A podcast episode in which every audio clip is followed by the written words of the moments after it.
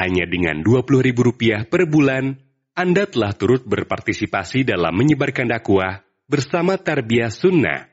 Barakallahu fikum. إن الحمد لله نحمده ونستعينه ونستغفره ونعوذ بالله من شرور أنفسنا وسيئات أعمالنا من يهده الله فلا مضل له وما يضلل فلا هادي له وأشهد أن لا إله إلا الله وحده لا شريك له وأشهد أن محمدا عبده ورسوله. يا أيها الذين آمنوا اتقوا الله حق تقاته ولا تموتن إلا وأنتم مسلمون. يا أيها الناس اتقوا ربكم الذي خلقكم من نفس واحدة. وخلق منها زوجها وبث منهما رجالا كثيرا ونساء. واتقوا الله الذي تساءلون به والأرحام. إن الله كان عليكم رقيبا. يا أيها الذين آمنوا اتقوا الله وقولوا قولا سديدا. يصلح لكم أعمالكم ويغفر لكم ذنوبكم. ومن يطع الله ورسوله فقد فاز فوزا عظيما. أما بعد فإن أصدق الحديث كتاب الله. وخير الهدي هدي محمد صلى الله عليه وآله وسلم. وشر الأمور محدثاتها. وكل محدثة بدعة. وكل بدعة ضلالة. وكل ضلالة في النار. قال الله تعالى في كتابه الكريم أعوذ بالله السميع العليم من الشيطان الرجيم ألم يأن للذين آمنوا أن تخشى قلوبهم لذكر الله وما نزل من الحق Hadirin sedang Jumat yang Allah muliakan Beberapa Jumat yang lalu kita sedang membahas tentang bahaya dari kerasnya hati dan beberapa penyebab kerasnya hati. Di antaranya adalah syirik kufur termasuk terakhir adalah maksiat. Salah satu di antara penyebab kerasnya hati adalah terlalu banyak berbicara apalagi isi pembicaraannya itu sesuatu yang buruk kita tidak dilarang berbicara, bahkan diperintahkan. Tapi isi omongannya harus baik, harus benar, harus manfaat. Allah berfirman, wa qulu qawlan sadida. Ucapkan oleh kalian ucapan-ucapan yang baik. Kalau tidak mampu berucap, berbicara yang baik, diam. Itulah wujud iman yang sebenarnya. Sebagaimana sabda Rasul alaihi salatu wasallam dalam hadis sahih riwayat Bukhari dan Muslim, "Man kana yu'minu billahi wal yawmil akhir falyaqul khairan aw liyasmut." Siapa orang yang beriman kepada Allah dan hari akhir, hendaklah berbicara baik. Atau diam. Kalau tidak bisa berbicara baik, maka diamlah. Selama ucapannya baik, benar, selama yang keluar dari mulut ini adalah manfaat, silakan sebanyak mungkin berbicara.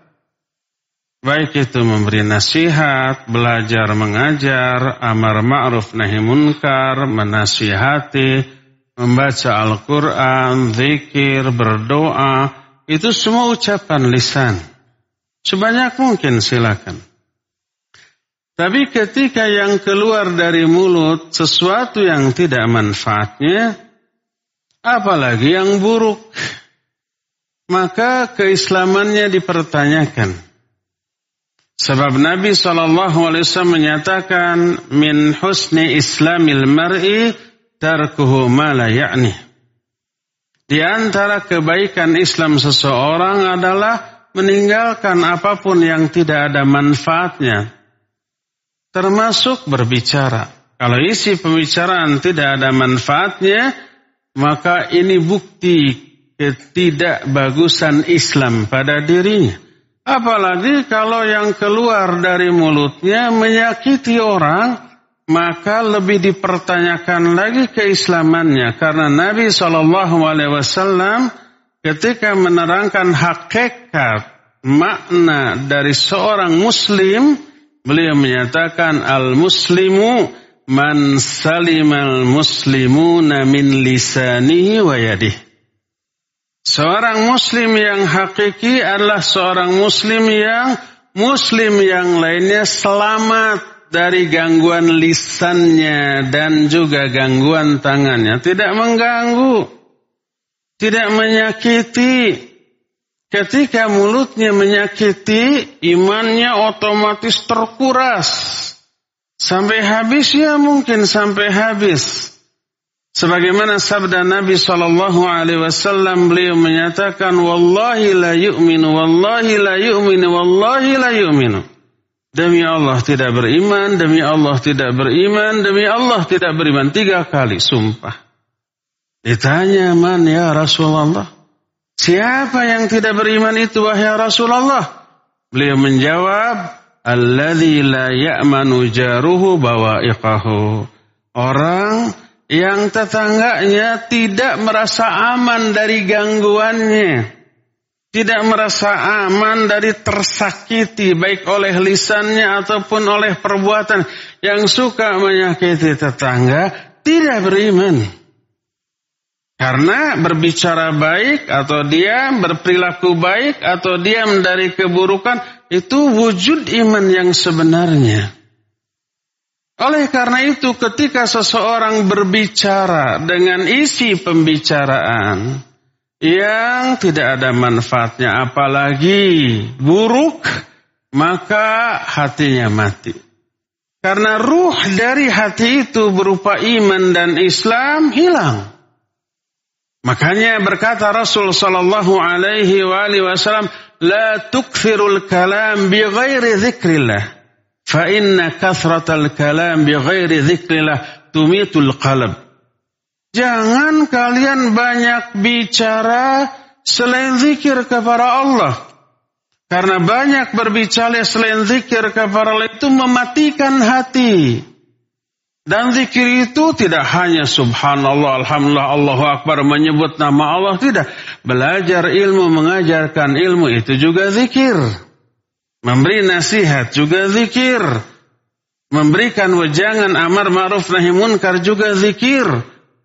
Selain zikir yang tadi berarti omongan itu tidak ada manfaat atau bahkan buruk. Fa inna kasratal kalami bi ghairi dzikrillah tumitul qalb. Karena banyak ngomong tanpa atau selain zikir kepada itu mematikan hati. Dan untuk itulah maka para sahabat dulu pernah lalai dari hal, dari hal ini selama empat tahun. Sampai turun ayat yang menegur ini kepada mereka. Sebagaimana yang tertuang dalam surah Al-Hadid. Ayat yang ke-16 Allah menyatakan, Alam ya'ni lilladzina amanu an takhsha'a qulubuhum li dzikrillah wa ma nazala minal haqq. Belumkah tiba saatnya bagi orang-orang mukmin untuk khusyuk hati-hati mereka dalam berzikir kepada Allah dan mengingat apa yang Allah turunkan kepada mereka berupa kebenaran, tentang Al-Quran, tentang hadis, tentang zikir, itu kapan ini akan menjadi penghias lisan, pengisi hati? Maka Abdullah bin Mas'ud menuturkan, Ma ataba ataban Allahu bihadhil ayah illa arba' sinin. Tidaklah Allah Azza wa Jalla mencela kami dengan ayat ini kecuali setelah berlaku, masa empat tahun. Empat tahun dari keislaman mereka, mereka juga seperti itu. Bicaranya tanpa zikir, hatinya tidak terisi dengan ayat Allah Azza wa Jalla turun ayat ini. Karena itu mematikan hati. Maka Allah menegur alam yakni lilladzina amanu an takhsha'a qulubuhum li dzikrillah wa ma nazala minal haqq. Kapan sih tiba waktunya bagi orang-orang mukmin untuk khusyuk hati mereka dalam berzikir, mengingat Allah dan apa yang Allah turunkan berupa kebenaran kepada mereka. Wala yakunu kalladzina utul kitaba min qabl fatala alaihimul amad faqasat qulubuhum wa katsirun minhum fasiqun. Janganlah mereka menyerupai ahlul kitab sudah diberikan kitab kepada mereka, tidak mau dipelajari, difahami, apalagi diamalkan. Setelah masa uh, beberapa masa berlalu, faqasat qulubuhum. Keraslah hati mereka, matilah hati mereka karena tidak terisi dengan zikir wa minhum fasiqun dan kebanyakan mereka itu orang fasik, Pak. Maka kerasnya hati berimbas pada semangat ibadah. Turun mengendor, malas, berat, haroream untuk melakukan ibadah. Sebaliknya kepada maksiat begitu bersemangat. Kepada hal yang tidak ada manfaatnya tapi menyenangkan dirinya begitu bergairah. Begitu mereka memiliki dorongan yang besar untuk melakukannya. Kepada hal-hal yang tak bermanfaat. Itu karena kerasnya hati mereka, karena matinya hati mereka. Adapun orang yang diisi dengan zikir, dengan ayat Allah, zikir dengan berbagai macam bentuknya, baik belajar ilmu ataupun mengajarkan ilmu, berdoa, membaca Al-Quran, saling memberi nasihat, tausiah kepada al-haq dan as-sabar, maka hati mereka diisi oleh rahmat Allah menjadi tenang, menjadi tentram dan ini salah satu di antara fungsi dan efek dari zikir. Ala bi dzikrillahi tatmainnul qulub. Ingat dengan berzikir kepada Allah hati menjadi tenang. Walladzi anzala as-sakinata fi qulubil mu'minin liyazdadu imanan ma'imanihim.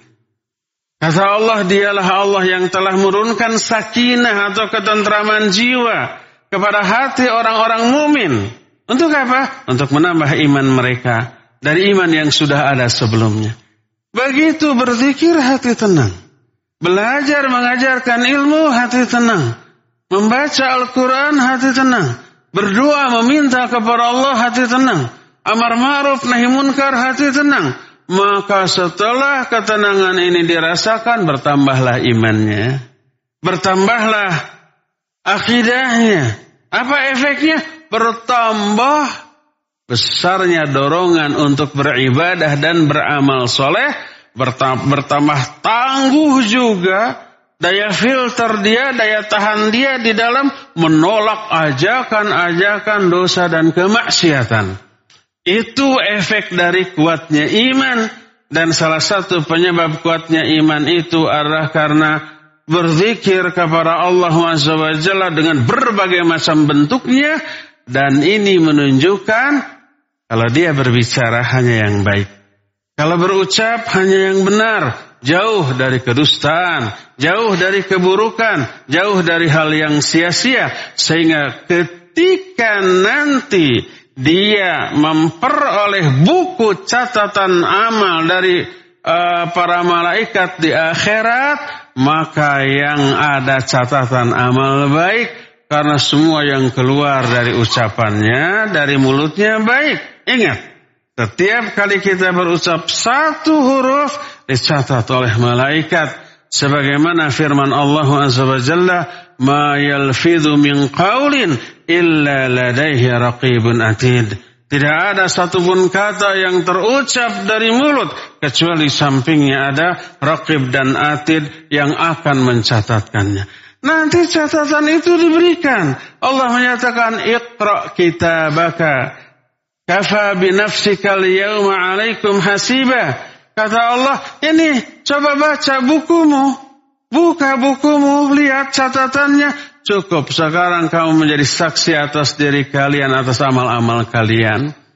Siapa pun yang berucap dengan ucapan keburukan, dia akan mendapatkan keburukan itu memenuhi catatan amalnya. Tapi siapa orang yang ucapannya, perbuatannya dipenuhi dengan kebaikan, maka dia akan memperoleh banyak kebaikan dari catatan amalnya. Dan itu yang menentukan nasib dia selanjutnya. Apakah akan berbahagia karena masuk surga ataukah akan menderita karena masuk neraka?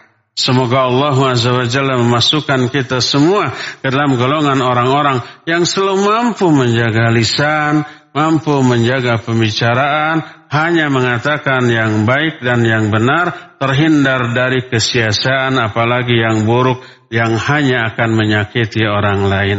Barakallahu li wa lakum fil Qur'an azim wa nafa'ni wa iyyakum bima fihi minal ayati wa dzikril hakim wa taqabbalallahu minna minkum tilawatahu innahu huwas samiul alim.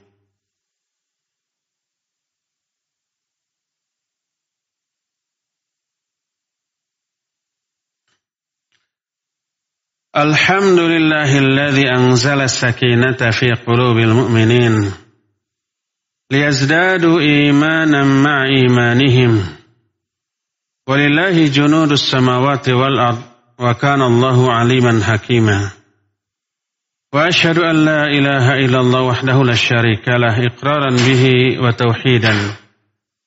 وأشهد أن محمدا عبده ورسوله صلى الله عليه وعلى اله واصحابه وسلم تسليما مزيدا وبعد ايها الهادرون اوصيكم ونفسي بتقوى الله فقد فاز المتقون Hadirin sedang Jumat yang Allah muliakan. Di khutbah yang pertama sudah disampaikan tentang salah satu di antara penyebab matinya hati. Kerasnya hati yaitu banyak berbicara dengan isi pembicaraan yang sia-sia yang tidak ada manfaatnya terlebih isi omongannya yang buruk. Allah pun tidak sekedar melarang banyak berbicara tanpa makna. Bahkan memberi ancaman. Ancaman dengan azab yang dahsyat. Di alam kubur sampai di akhirat nanti. Nabi alaihi salatu wassalam menerangkan salah satu azab kubur bagi orang yang dusta ketika berbicara dia akan ditusuk dari rahangnya sebelah kanan dengan besi yang panjang dan tajam tembus langsung ke tengkuknya. Kebayang sakitnya ya pasti. Dicabut, sakit. Pindah ke sebelah kiri, ditusuk, tembus ke tengkuk, sakit. Dicabut, sakit. Begitu seterusnya sampai kiamat. Tiap saat di alam kubur. Itu bagi orang yang lisannya melakukan salah satu keburukan yaitu berdusta. Ada lagi orang yang kukunya di alam kubur panjang, tajam, terbuat dari logam. Dia cakar-cakarkan itu kukunya ke wajahnya, ke dadanya, berlumuran darah. Nabi SAW sampai ngeri merinding melihatnya. Ditanya siapa itu? Dijawab oleh malaikat Jibril dan Mikael yang saat itu mendampingnya. Itu adalah azab kubur bagi orang-orang yang bergibah. Membicarakan keburukan orang lain. Dalam kuburnya diazab dengan azab yang seperti itu. Dan banyak lagi Penjelasan tentang bentuk-bentuk azab kubur yang diakibatkan karena buruknya orang ketika berbicara. Itu baru di alam kubur yang nggak seberapa. Segitu aja nggak seberapa bagaimana di akhirat. Jauh lebih dahsyat lagi. Makanya wanti-wanti Allah Azza wa Jalla dalam Al-Quran menyatakan, Ya ayuhalladzina amanu la yaskhar qawmun min qawmin asa ayyakunu khaira minhum. Hei orang-orang beriman, awas sebagian kalian jangan menghina, mencela sebagian yang lain. Boleh jadi yang dihina, yang dicela lebih baik daripada yang menghina. Terus, wala tanabazu bil alqab atau wala talmizu anfusakum wala tanabazu bil alqab. Jangan saling menghina melecehkan, merendahkan, jangan memberi gelar-gelar yang buruk kepada sesama kalian. Ini ucapan lidah yang buruk diancam oleh Allah Azza wa Jalla. Ya ayyuhalladzina amanu ijtanibu katsiran minadh-dhann inna ba'dadh-dhanni atham wa la tajassasu wa la yaghtab ba'dukum ba'dha. Jangan gibah, jangan tajasus. Tajasus itu mengorek-ngorek kepo kepada kesalahan atau aib orang lain. Dikorek-korek. Jangan suudon. Semuanya ini merupakan ancaman. Larangan yang diancam dengan ancaman yang dahsyat. Azab yang dahsyat. Ini agar apa? Agar kita selamat dari semua azab tadi, menjauhi seluruh keburukan omongan, karena itu akan mematikan hati, akhirnya malas ibadah, semangat bermaksiat, akhirnya waliyadzubillah terkena dengan azab baik di alam kubur apalagi di akhirat nanti. Semoga Allah SWT menjaga kita semuanya dari semua penyimpangan baik lisan ataupun anggota badan sehingga kita bisa selamat dari murka dan azab Allah Azza Jalla. Inna Allah wa malaikatahu yusalluna ala nabi يا أيها الذين آمنوا صلوا عليه وسلموا تسليما. اللهم صل على محمد النبي الأمي وعلى آله وصحبه وسلم. آمين. اللهم اغفر للمؤمنين والمؤمنات والمسلمين والمسلمات الأحياء منهم والأموات. ربنا ظلمنا أنفسنا وإن لم تغفر لنا وترحمنا لنكونن من الخاسرين. ربنا هب لنا من أزواجنا وذريتنا قرة أعين واجعلنا المتقين إماما. ربنا ظلمنا أنفسنا ظلما كثيرا ولا يغفر الذنوب إلا أنت. فاغفر لنا مغفرة من عندك وارحمنا إنك أنت الغفور الرحيم. ربنا أوزعنا أن نشكر نعمتك التي أنعمت علينا وعلى والدينا وأن نعمل صالحا ترضاه. وأصلح لنا في ذريتنا إنا تبنا إليك وإنا من المسلمين. ربنا هب لنا من الصالحين. ربنا هب لنا من لدنك ذرية طيبة إنك سميع الدعاء. ربنا ربنا اجعلنا مقيم الصلاة ومن ذريتنا. ربنا وتقبل دعاء. ربنا لا تزغ قلوبنا بعد إذ هديتنا. وهب لنا من لدنك رحمة إنك أنت الوهاب. ربنا آتنا في الدنيا حسنة وفي الآخرة حسنة وقنا عذاب النار. سبحان ربك رب العزة عما يصفون وسلام على المرسلين. والحمد لله رب العالمين. آمين يا رب العالمين. أقول قولي هذا واستغفر الله لي ولكم وأقيم الصلاة.